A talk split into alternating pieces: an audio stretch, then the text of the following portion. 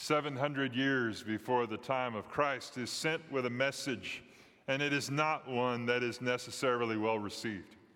The message is that you've been disobedient, Israelites. You've rejected God's plan, you've rejected His will, you've rejected Him, and now you're going to pay the penalty for it. You are going to be carried off into slavery. You are going to be hauled off by the Babylonians into a slavery that will last several hundred years. This is not a happy word any more than it would be for us, but it is interspersed, if you will, Isaiah's prophecy, his 66 chapters, interspersed with a word of hope that all is not lost. Even in the moment of everything being crushed and broken, all is not lost. Even in the moment of great darkness, things are not completely without remedy. God is revealing something of Himself. He is pulling back the cloak of His own righteousness to let us see that He has a heart for us. The word you're looking for is transcendence, a great theological word. It means God coming down to us because we could never reach up high enough to get to Him. God revealing Himself to us simply because God chooses to, not because we deserve it. God making Himself known to us, even if His ways are different than our own. And over the course of the talk that we'll do today, we'll talk about four ways that God revealed something about Himself, His plan, and about His heart for us that my hope is, as we begin this Advent season, will help you prepare not just your home, but your heart. One of the real dangers that we fell into when we stopped celebrating Advent for a long time is the idea that Christmas is all about the preparations of our home, the purchasing of gifts, the preparing of meals, the going to parties. Those are all wonderful things and a beautiful part of the season, but the most important part of Advent of this season is getting this part right.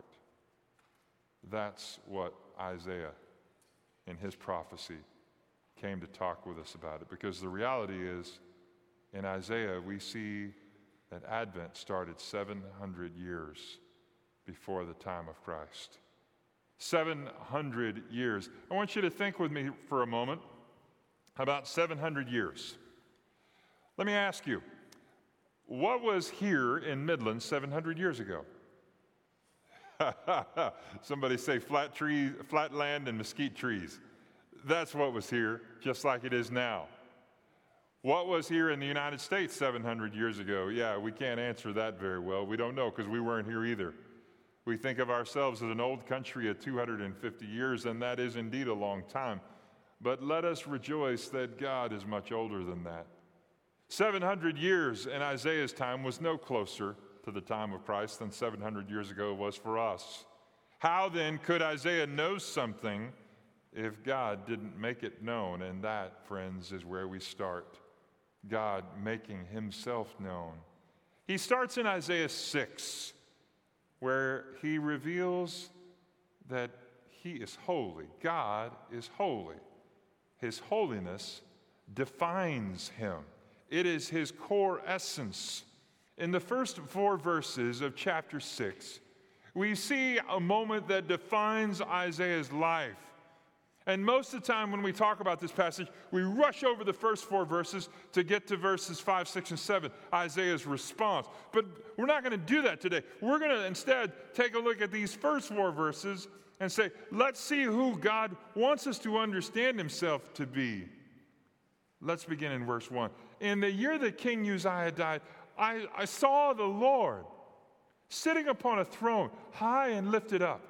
And the train of his robe filled the temple. Above him stood the seraphim. Each had six wings. With two, he covered his face. With two, he covered his feet. And with two, he flew. And one called to another and said, Holy, holy, holy is the Lord of hosts. The whole earth is full of his glory and the foundations of the thresholds shook at the voice of him who called, and the house was filled with smoke. Now, it isn't, friends, that Isaiah and the people of Israel didn't know God was holy. They knew it, but they knew it at a distance. God is holy way out there. But in this moment, God brings Isaiah into the very center of his holiness to help Isaiah understand who God is. One of the real mistakes that, that many of us make, we're so interested in understanding what God wants from us and who God made us to be that we don't take time to look at who God is and who He's revealed Himself to me to be.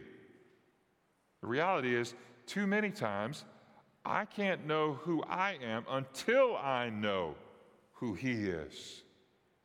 He defines me, not the other way around. My reality is rooted in who God is, not the other way around. So when God reveals His holiness, He reveals something of His character. He's withholding His wrath by not destroying Isaiah, simply by being in the presence of God.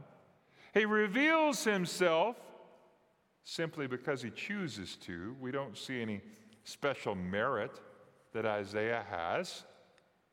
And he reveals himself at the right time, simply because it is the time of God's choosing. It would have been much easier for God to just simply condemn both Isaiah and the people of Israel. Let's remind ourselves of where they've come from. About 250 or maybe as many as 300 years before Isaiah writes, the kingdom is very different. King David, you remember him, the one that slew the giant? King David is on the throne. He, when he steps down, Solomon rises to his place. Israel builds an enormous and beautiful temple for the Lord. It is the very pinnacle of Israel's existence. They will rise no higher than they did in David and Solomon's reign. The kingdom is united. They're all together, they're rowing the same direction. We're going to do what you tell us to do, God. We're going to be who you've called us to be. But in the years that followed, things came off the rails.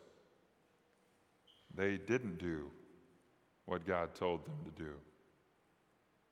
They didn't uphold his word. They didn't listen to his warnings. Prophet after prophet was sent, and each one of them was rejected. And we would like to say, we would have done better, we would have been wiser, and maybe that's true, but not likely. Friends, I want to tell you when God reveals his holiness to our friend Isaiah, it is a moment that changes everything. Because it is the first time in Isaiah's prophecy and in really that whole section of the Old Testament that we see God for who he really is. Now, verses 5, 6, and 7 reveal Isaiah's response. It's the part that maybe you're more familiar with, where Isaiah says what he said in the video a minute ago I'm a man of unclean lips, I'm undone. This, friends, is how God's holiness touches Isaiah. Now, let's fast forward to our time. I want to ask you a question, and it's an important one. How does God's holiness touch you? You see, the reality is that Jesus came at the will of God and with a single purpose to redeem humanity. He didn't came, come to make bad people good, He came to make dead people alive and to wrap His cloak of holiness around those of us who would name him as our Savior. Oh, friends, this is how God's holiness should touch us now. My prayer is that that's true for you. Because the reality also is that without God's holiness, we will be condemned to an eternity without Him. The reason Jesus came was because we couldn't reach high enough to grab God's holiness on, his, on our own. So Jesus brought it down. But how can he do that to a people who are in the dark? Well, there's the second thing that God revealed to our friend Isaiah, and it is simple God is light. He will illuminate God's people. That's a little bit about what you saw in Isaiah's talk there with the little oil lamp. In Isaiah chapter 9, verse 2, this is what the Bible says The people who walked in darkness have seen a great light. Those who dwelt in a land of deep darkness, on them has light shone. Hmm. The darkness, we've known it, haven't we? We've seen it. We've lived it. We've even tasted it. We know what it means to be in the dark. A few years ago, heard a story about a man who was lost in Mammoth Caves. Mammoth Caves in southern Kentucky, an enormous and a huge cavernous cave far underneath the ground where no light can seep in. And artificial lights, where they are, are battery or electrically operated. If those lights fail, however, the darkness is overwhelming. This man, somehow or another, had gotten lost in the cave. He sat down trying to figure out what he should do. For there was no way to feel his way out. There was no way to call for anyone, for he'd already tried that. So he did something else. He reached around him and found two rocks, and he began to smack them together, just striking the rocks together. As people began to realize someone was missing, they came looking. And they heard the sound of those rocks being struck together and followed the sound until they found him and brought him out of the cave. One of the park rangers said, It was brilliant of you to bang those rocks together so we could find you. It was a wonderful signal to us. And he said, I didn't do it to signal to you. I did it so the darkness would not overwhelm me. I feared I was losing my mind. This, this, friends, is what darkness does to us.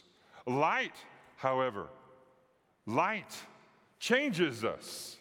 It encourages us, it compels us, it frees us, it liberates us, it gives us joy.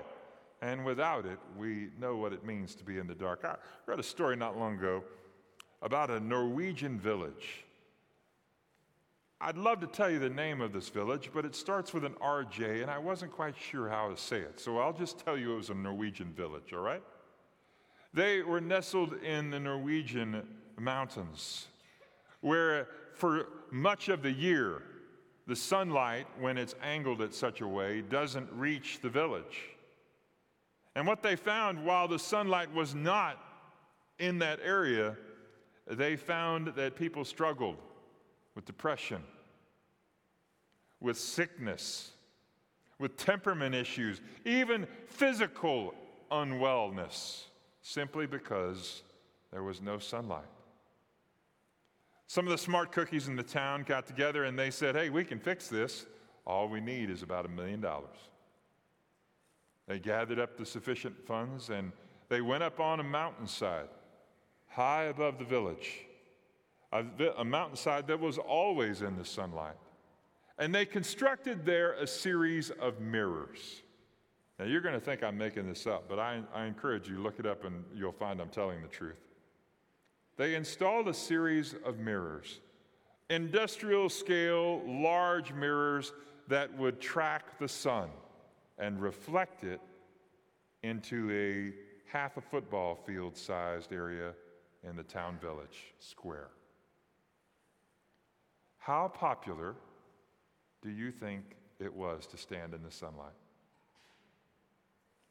Let me tell you, it looked almost ridiculous to see them all crowded around, but it also was ridiculous to see the picture of some in the dark and some in the light and how close they were.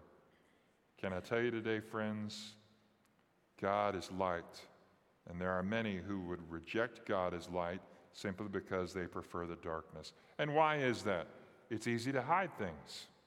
Anyone who, who has ever walked to their home in the dark has discovered it's easy to hide things in the night, like furniture. I'm convinced that furniture moves in the dark, aren't you? And invariably, God has given us some furniture finders, also known as our toes, that will help us find those pieces of furniture that are walking around. Now, though, Isaiah's prophecy declares God has turned the light on. He has given us a chance to see. You know, Jesus said this in John chapter 8 I am the light. In Matthew 5, he brings us in on it. You are the light. God is revealing himself. So, my question is this I want you to take this home with you. Are you walking in the light or flailing in the darkness? You'll be one or the other. My question is which one is it for you? There's a third thing that God reveals to Isaiah. It's pretty simple, but it is not easy. God's plan and timing are right. He will accomplish His purposes in His time. If you're taking notes, I want you to underline those words purposes and time. His plan, His time. The prophecy that I read to you when we were lighting the candles from Isaiah 7 about a virgin conceiving and bearing a son, that's utter nonsense. We know how a biology works, and that's not the way it happens. How then can this be? The logic behind it doesn't make sense. Furthermore, in Isaiah 9 6, the other passage I read for you, it says that a child is going to come to lead. That doesn't make sense either. Only once in all of Israeli history had a child sat on the throne. How? How? How is this going to work? The logic doesn't make sense. Oh, but friends, in Isaiah 55, late in the prophecy, Spirit of God whispers something into the heart of Isaiah that we need to hear too. Isaiah 55, 8 and 9 says this For my thoughts are not your thoughts, neither are your ways my ways, declares the Lord. For as the heavens are higher than the earth, so are my ways higher than your ways, and my thoughts higher than your thoughts. Can I tell you today, friends? God's plans may look absurd, even ridiculous to us, but they are indeed His. His timing is better than mine. Now, when I try to impose my own onto Him, well, that can be a problem. I can limit God's capacity in my own life simply by choosing not to trust Him, by wresting it from His control. Now, does that mean I can limit God's sovereignty? No. No, God knows what I'm doing, and He's allowing me that privilege. But I want you to think with me about this in another way. I have a friend of mine. He has a 2016 Dodge Hellcat. If you know what kind of vehicle that is, you know it is a hot rodder's hot rod. 700 odd horsepower. It's the kind of car that makes a beautiful and rich sound, the kind that makes my wife crazy. She doesn't like those loud cars. I do. She doesn't care for them, and that's okay. God bless her. She can be wrong if she wants to. And I still love her. But, you know, she's not the only one that feels that way. You see, my friend who owns the car, He's had it out on the track and gotten it up and really shown off what it can do. Man, it's a tremendous vehicle. But if he wants his wife to ride in it, if he expects his beautiful bride to get in the vehicle with him, there's one thing and one thing only that he can do to get her in it. He has to turn the dial on what the engine can do down. He has to turn it down to valet mode. Valet mode, that's the one where you give your car away and you let somebody else drive it. And when you turn it down to valet mode, it takes it from about 700 ish horsepower down to 150. It limits the capacity of the engine. It limits the capacity of the car. Now, is the car still capable of more? Absolutely. You turn that switch off of valet mode and it'll go right back to what it was. But she wants it to be limited, she wants it restricted, she likes it turned down. Can I tell you, my friends? Many times we do that with God too. We limit Him because it's more comfortable, it's easier, it's simpler, it's more on our control. We can manage it. I want to tell you today, friends, when we come to a place where we don't understand what God is doing or why He's doing it now, that's when we get to decide is God's plan and is His timing really trustworthy? For Isaiah, the word that he gets is one that is life and millennium and earth changing. The Lord will give you a sign. A virgin will give birth and shall call his name Emmanuel. This child, he shall be wonderful counselor, mighty God, everlasting Father, Prince of Peace. Of the increase of his government and peace, there will be no end. But don't miss this end in verse 7. Chapter 9, verse 7. It's one of my favorite parts of this whole section and something we rush right past. The zeal of the Lord of hosts will do this. Nobody else can call it down. Nobody else can live up to it. It will be accomplished simply because God wills it to be so. It's His desire. Think of it this way. Maybe you saw this commercial a few years ago. A young family, father, mother, and a young son, go to a piano concert. They've come to hear a virtuoso play. The child had been taking piano lessons. They wanted to encourage him. One parent thought the other one had him, that parent thought the first one had him, and the child slipped away. He'd seen the piano on the stage, and he decided everyone should be blessed by his recital too. He slips up onto the stage, and without being caught, he sits down at the piano and begins to play Twinkle, Twinkle, Little Star. Now, we might smile at that and go, Isn't that cute? How precious. And that's part of the point of the commercial. Who doesn't love a cute kid, right? But then something unexpected happened. The virtuoso, for whom everyone had come, sneaks up behind the boy, whispers in his ear, Keep playing, and reaches around the boy to the same piano the child is playing, and adds to Twinkle, Twinkle, Little Star, and plays it in a way that only one who really knows how can. At the end, everybody goes wild, cheering. He helps the boy to his feet, and they both take a bow, as if the boy had any role at all, really, that the virtuoso didn't give him. Now, would it have been easier for the real artist, the real pianist, to just jerk the boy off the bench and say, Get out of here, knucklehead? Well, certainly that would have been much easier, but that wasn't why he came. Any more than it is why Jesus came. It would have been much easier to start over with a more compliant people, a people with easier hearts and more pliable ears. Jesus came for us. I want you to take this home with you. It's an important consideration. Humility acknowledges I'm not equal to God. When I'm willing to give that to God and acknowledge that I need His plan, that I need His timing, that's when I'm beginning to turn a corner. And it means that I've realized what transcendence really does mean. You see, when faced with an illogical problem, I get to choose something. I get to, enchoo- I get to choose to invite God's holiness and sovereignty to greet that problem at the door instead of me trying to fix it on my own.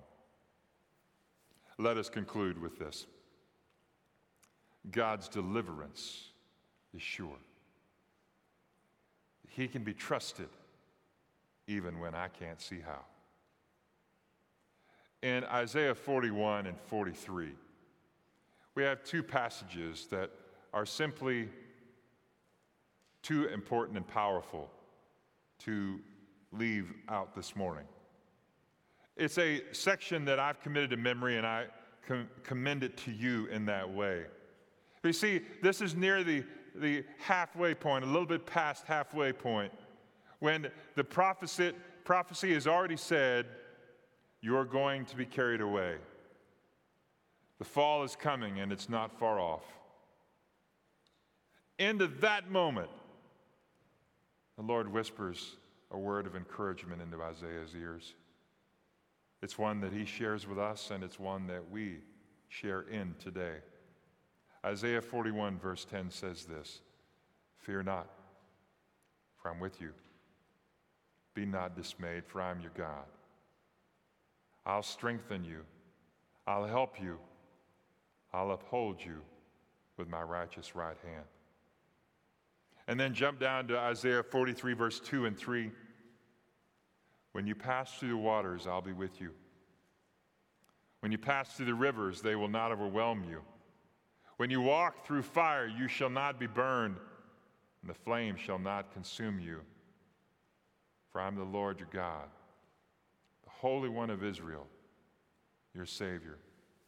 You see, being created beings that we are, God knew some things about us, and one of them is that in our humanity, our emotions sometimes get the best of us. Sometimes we get carried away with fear. Anybody besides me ever struggle with that? Fear. It magnifies something that might be rather small into something much, much larger.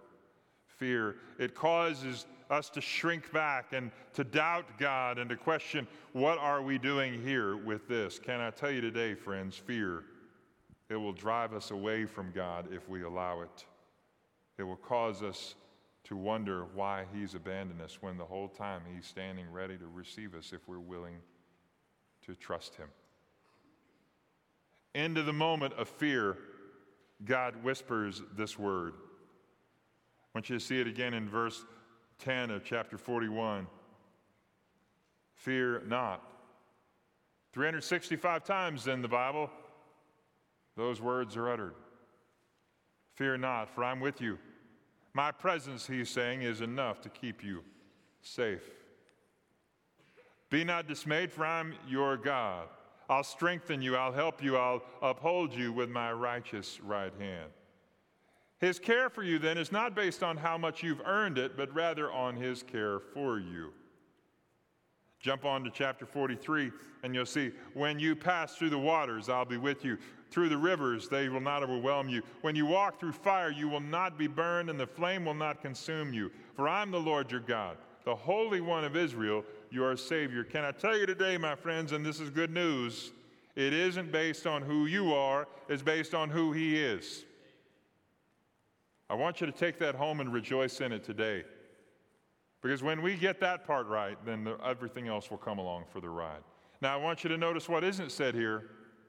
It doesn't say you won't get wet, it doesn't say you won't get warm, maybe even toasty warm. It just says it won't overwhelm you. This is the promise that Jesus came to bring. We, his children, receive it gladly. Think back to, with me to when your children were small. And you'd go on a road trip, and you'd drive home and get home late, and they'd fall asleep in the back seat. When you arrived at home, what did you do? Well, you flipped the light on and shouted to them, Wake up, knucklehead! No, of course not. Of course not. You took them very carefully in your arms. You raised them up and placed them against you, and you carried them to their bed, laid them down, covered them up. And so maybe if you did it really well, they had no knowledge at all of the transition from being in the car to when they arrived in their bed. Can I tell you today, friends, this is the care that we parents give to our children. So if that's how we as parents do it, how much better is God as the perfect parent in caring for us? God will deliver you. I want to send you home with one last thing. Why don't more people find that kind of deliverance? because they are not willing to look for it. Finding rest in God's presence means looking for it before I need it. I need to plant my roots. I need to set my anchor before the storm comes. For if I wait until that moment, then maybe it will be harder to do so. This, friends, is the hope that Christmas came to bring. Isaiah's prophecies God's deliverance is sure, God's plan and timing are right. God is holy, God is light. They mean that God is not through with us yet. God still has a future for us. Maybe today you would say, You know, Darin, I've never thought of Advent quite like this. And for the first time, I understand Jesus came for me. Not to form a religion, but to make a relationship with me, to connect my heart with His. Maybe, just maybe, you need to respond to that today. I've prayed for that all week, my friends, all week. I've prayed that God will whisper these same things into your heart and that the power of the Holy Spirit would move in this place and draw you to Himself. See, the reality is that we don't have tomorrow, and we may not. We can't do anything about yesterday, so this is the only moment God has given us. He may give us more, He may not. My prayer for you is that today you will respond to Him. Maybe you need to do that by coming down here and talking to me. I'll be waiting for you right down here. Perhaps, just maybe, this moment in time is one that God has given you to join our church. We invite you to do that. Just maybe this altar is where you need to come. These steps are exactly that a place for you to come and pray. No one will bother you. Just a chance for you to sit down and talk to the Lord about whatever is on your heart and mind. This day is the one where you will decide what you will do this Advent season. Let's pray together.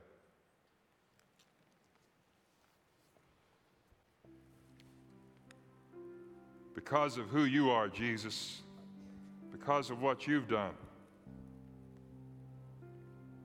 We declare, Lord Jesus,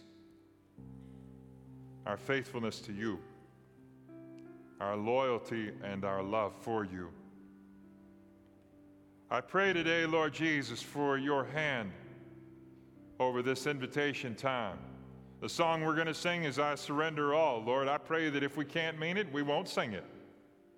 But if we do mean it, and we need to come to make a decision that today would be the day we do it. I ask God your mercy over each of our lives. For the darkness in our world is just as awful as it was in Isaiah's time.